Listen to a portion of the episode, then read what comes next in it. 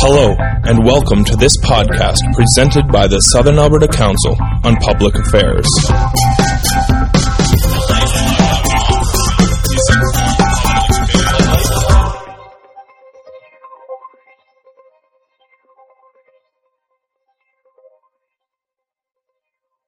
Alberta by Dr. Robert Sutherland.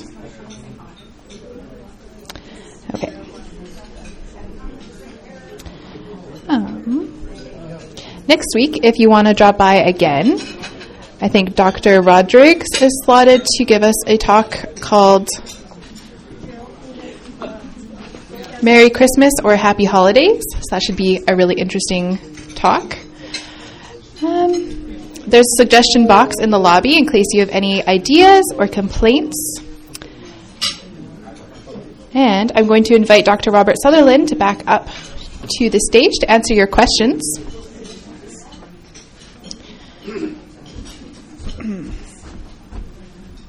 So we're just going to ask you to keep your comments brief and limit yourself to one or two topical questions.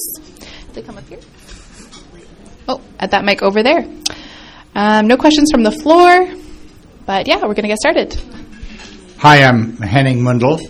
Thank you for your overview. Um, I realized you didn't really mention how the uh, current donation, which actually Lukaszuk still announced the, the day he was being ousted, of 200 or 250 million. But anyway, and the consequence of that coming mid mid uh, term and all that. But that's not really my question.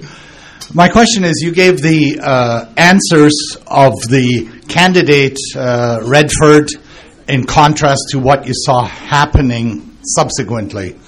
I wondered, in your mind, to what extent is that just a reflection of the reality of the PC system in Alberta that she did not really realize that she would not be able to control, or to what extent she changed her mind? Okay, so I'm not uh, on talking terms with Alison Redford, so I can't really tell you what um, what she said. But but I was able to get um, the deputy premier to talk to me quite a bit. Um, and I will say that according to him, Alison Redford was completely and totally behind cutting funding to the universities. Uh, this was not something that she was dragged into by Lukaszuk or Doug Horner. This was something that she was fully supportive of. The question was um, this is according to Lukaszuk, so take it for, with, for what it's worth, was only how deeply they should be cut. And some people in cabinet thought it should be more than 10%. And Redford th- thought that 7.2 was more appropriate. But she was fully behind the idea that a message had to be given to the universities that they could not be autonomous agents, that they had to more closely align with the provincial conservative agenda. So I don't think she changed her mind. I think she may have been mistaken in how much influence she would have when she became premier over the direction in the universities. So uh, I've had a chance to read a transcript of a meeting she had with uh, university presidents and with boards of uh, chairs of boards of governors, in which she oriented them to the letters of expectation that Lukaszuk sent out. And there was strong resistance and opposition that came from the universities to that agenda. So I think that had she been successful in influencing them at that time in the direction she wanted, perhaps there wouldn't have been a budget cut. There was certainly no necessity based on um, oil and gas revenues for it to have taken place in the way and at the time that it did. Okay. Uh, Shannon Phillips, uh, I'm going to, uh, well, first of all, thank you, Rob, for that um, presentation. And, uh, you know, I am so glad that CAFA is in such terrifyingly competent uh, hands, and, and you're such a clear communicator. And I think that that's exactly what this organization needs right now at this kind of crisis point for universities. Um, I'm going to shock everyone by getting a little bit political. Um, you know, uh, Alison Redford was elected on a promise that uh, you know she wouldn't be the Wild Rose, and they they terrified everyone into voting for them because people were afraid of the Wild Rose, and then what people got was a Wild Rose government anyway. Uh, a large number of people who who listened to her message of, of relative progressivity were the public sector unions and others uh, for whom I work at the Alberta Federation of Labor. And, uh, you know, that trust has been broken, those promises have been broken, and as a result, we've been doing things like taking out attack ads on television calling her a bully. Um, and, uh, you know, this is uh, uh essentially we've thrown down the gloves. So, my question to uh, uh, CAFA and others in the university sector is what's the strategy from your perspective? Because that's what we're up to. So it's a good question. The, the notion that CAFA could do exactly the same kind of attack ads that you do, um, that would lead to my impeachment. Let's just say that. Uh, as, as inclined as I am temperamentally to, to do it, um, that's not the will of the faculty associations in the province of Alberta they have a notion that they can um, carry on a kind of um, uh, bicameral process where there is a nice face to negotiate with um, the, whoever happens to be the minister and to provide advice based on uh, information from uh, the academic staff in universities about the impact that their policies have had and, and advice about what might be more sensible policies uh, for the government to embrace. At the same time as aligning with student organizations uh, and labor organizations as representing the non academic staff to provide more direct opposition uh, to government policies. Um, but as an organization, CAFA might be among the more conservative um, uh, worker organizations in the province. Uh, my name is Van Christou. Uh, thank you very much, uh, Dr. Sutherland, for a, for a, a very clear and uh, concise uh, summation of the problems facing universities today in Alberta. I think it would be remiss not to talk about the autonomy of universities. Uh, what's being challenged here is the, the autonomy of, of our higher uh, our institutions of higher education. Uh, to most people, that doesn't mean very much, but uh, the reason for universities to exist at all, in order to improve society, is to give them a free hand to be able to determine what direction they're going to go in.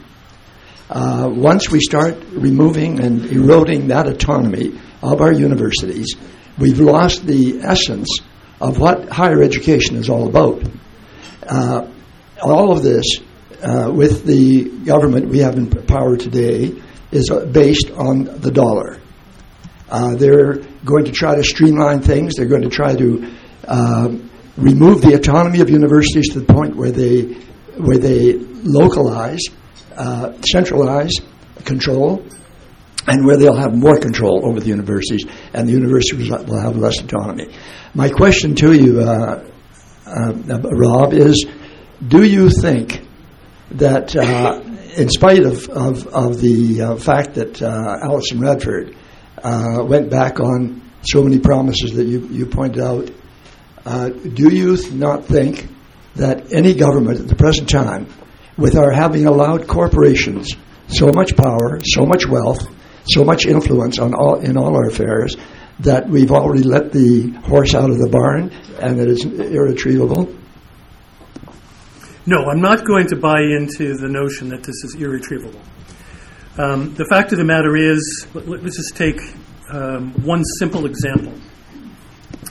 Um, one of the corporate agreements that I read uh, between a, a, very large corporation and one of the universities, it was actually University of Toronto, uh, is a model for university integrity and, and autonomy. It clearly defined um, uh, academic freedom, the requirement that the university look after its own academic decisions, the freedom of students to, to have access to data. Um, it defined rules around um, uh, financial conflict of interest and so forth. Um, it was actually surprising. It's a model of where an institution that has its own stuff together can actually enter into agreements with government or corporations and preserve the values that you've you've espoused. So I think it's possible. The, the, the game isn't completely lost um, at this point. I think that um, that there's a serious problem within universities in Alberta, for sure, uh, in that there's relatively little control within the university system that can be exerted by students and, and staff. Um, the way that things have emerged in, uh, in Alberta universities, and we're not alone uh, in this, um, central administrations uh, control the information that's provided to faculty and students, and they control the information that's provided to the boards. Uh, and so the, the notion of collegial governance and board oversight has been lost, uh, or at least it's, it's been dramatically weakened in this province. Um, so I think there's an opportunity to make changes where there's, an, there's then an ability of staff and students to look after the integrity of their own institutions. Uh, there's an opportunity there locally for to people to participate in regaining some of that kind of um, uh, public influence over these institutions. But you'll notice in Alberta when the cuts and the micromanagement became uh, were, were in, in full flower, um, the university administrations became very quiet. And um, uh, really, there were very few uh, oppositional voices that came from administration or boards in particular. And the one case that I know of where there was a board um, chair who spoke very clearly against the conservative government, that university was picked out for special punishment. And in fact, the Minister of Advanced Education um, said he was going to launch an investigation into their financial affairs, a great threat uh, to any university administrator. Um, so it, things are in serious jeopardy. Um, and um, but I don't think the game is lost. I think there's some clear examples of things that can be done that can revitalize the integrity of the, the system in Alberta. My name is Knut Peterson. Thanks very much for coming today.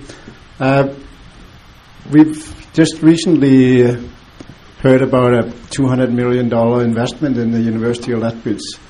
So, are you are you thinking that the government is quite willing to spend money on infrastructure, and uh, down the road there will be strings attached to how that infrastructure is going to be operating? So, so I haven't seen any evidence uh, of any additional strings to infrastructure. And, and, you know, I'd like to make a point about this. $100 million per year was taken out of the university or out of the post secondary system. Every year, that's a loss of $100 million. So when the province announces 200 million in uh, capital investment, that's a one-time expenditure. So um, you know it seems like a, a big uh, amount of money, but it is not the same thing as operating revenues for uh, u- universities.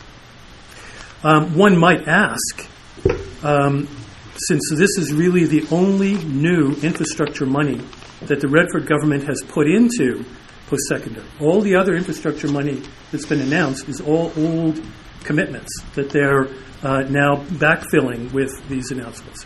This 200 million is the very first new money. One might ask whether that was a reward.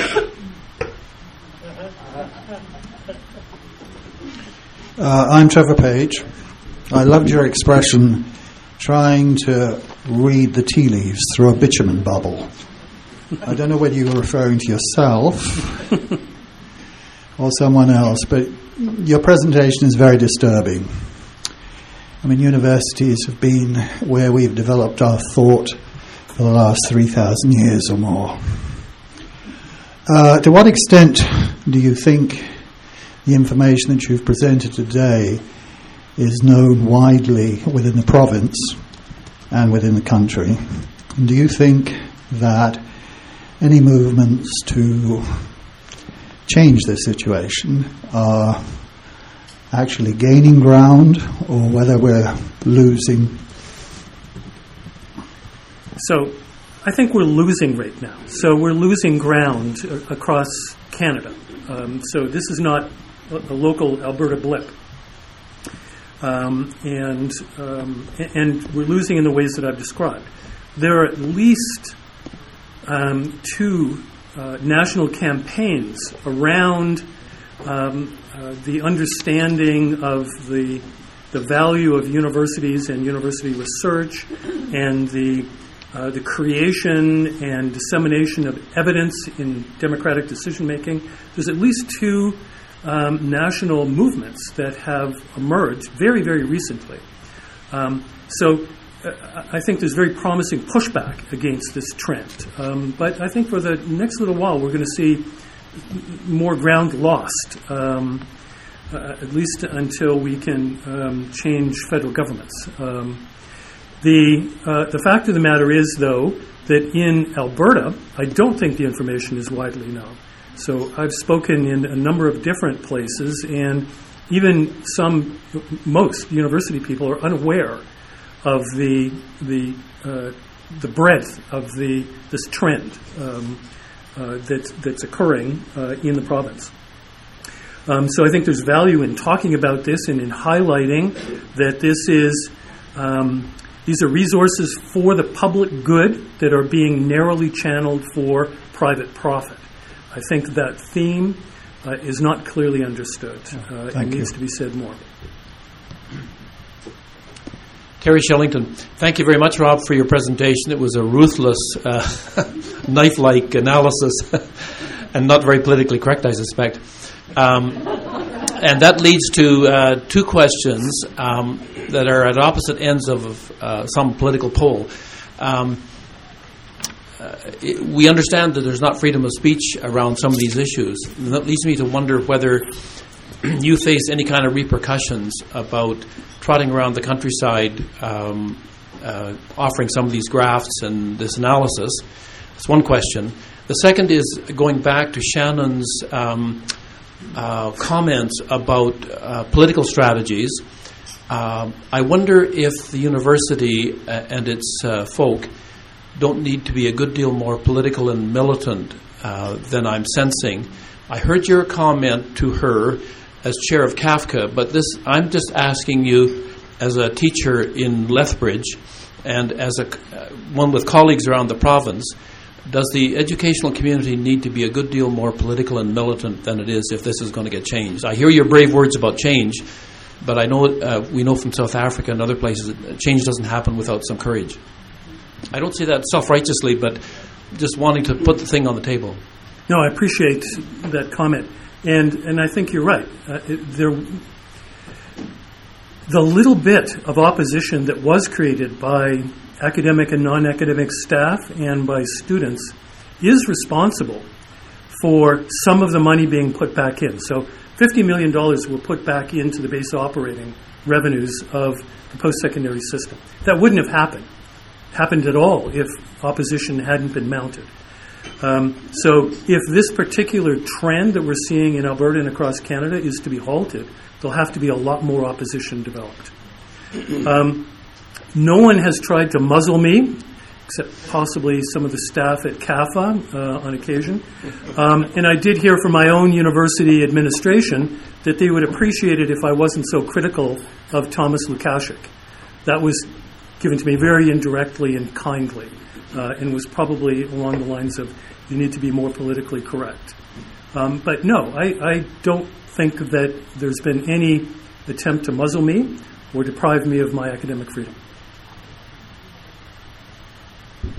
I'm Mark Sandilands. Uh, I've known you, Rob, since oh, about 1980, I guess.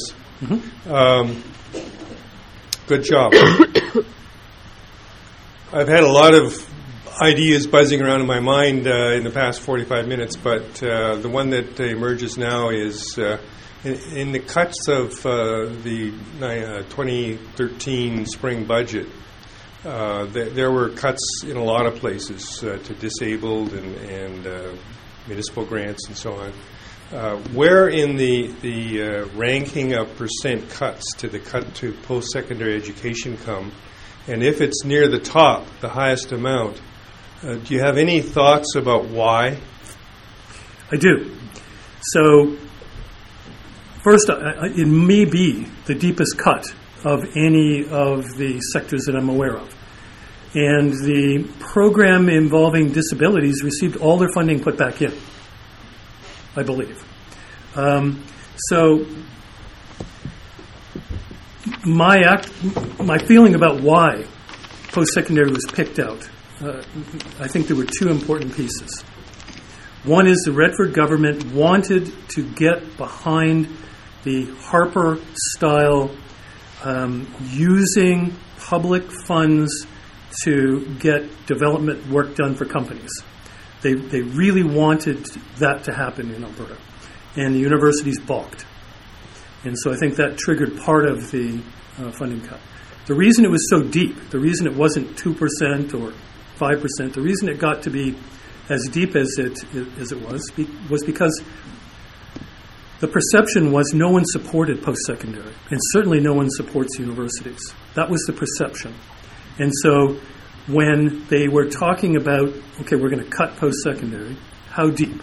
I think there was no one in the room who spoke up for post secondary education.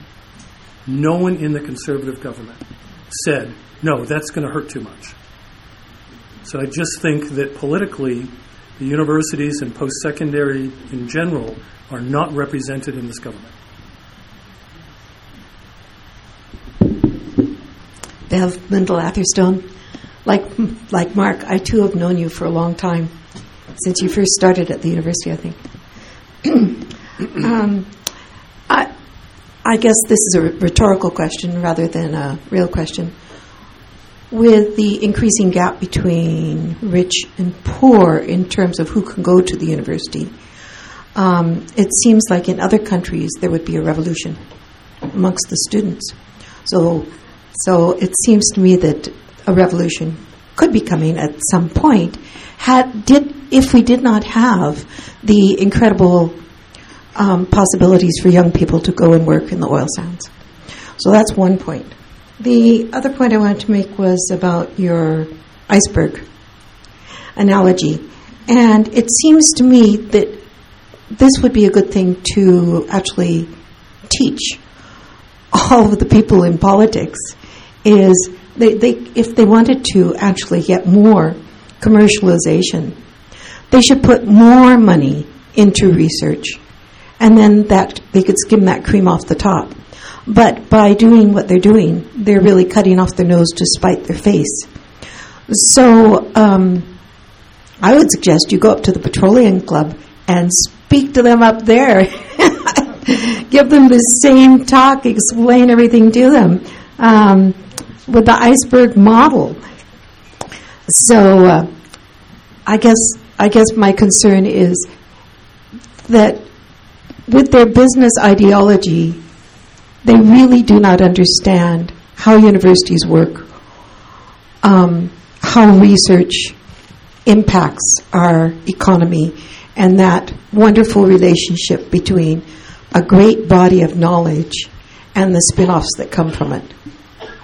Okay, thank you very much. Uh, I will say two things uh, about those comments. One is, I don't actually think that that they don't understand the point. I think they're well aware of the point about the iceberg model. So, um, if you, I mean, you have to look at things from a different time frame. So I mentioned the case of of the internet, which there was great interest and great commercial potential that was understood from the 1960s. Um, and, and all of the original development for that was done by government funding. Um, it wasn't done by commercial investment. Uh, people were um, in that area were were not able to see any profit to be made in the horizon, in the time horizon that they need to make profits.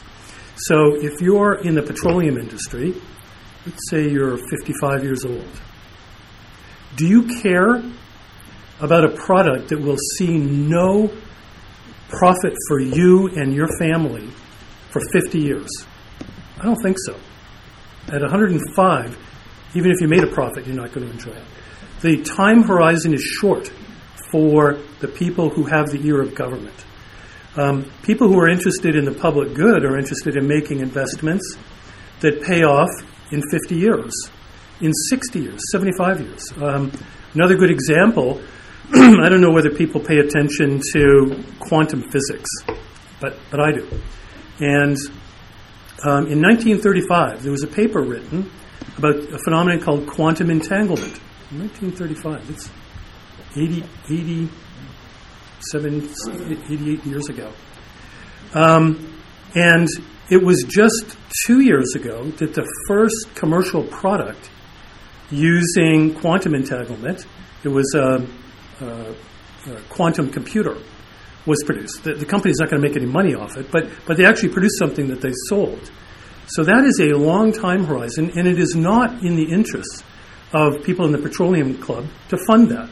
It's in our interests, it's in the long term future prosperity of Alberta that we fund research in things like quantum mechanics or how the brain ages. Um, there's no commercial potential to that right now, uh, but I do know that in 50 years, we'll be stopping cognitive decline through aging because of the things that are being discovered now that this government doesn't want to invest in. Um, and I'll point out about a revolution.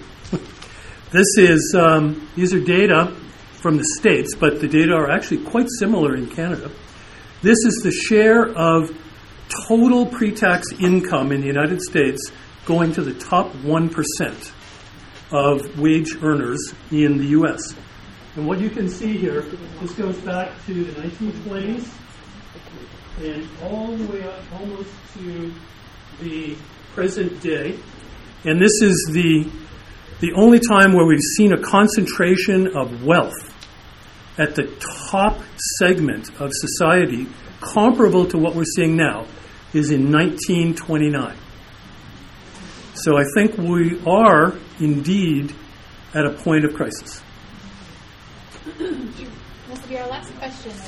Okay, thank you. Um, name's Mary Shillington. Thank you, uh, Rob, for uh, your talk. Uh, I said when you were done, well, now I'm more depressed, uh, but in the in a good way because uh, I'm I'm not a graduate from U of L, but from Calgary, the social work department, uh, with my master's.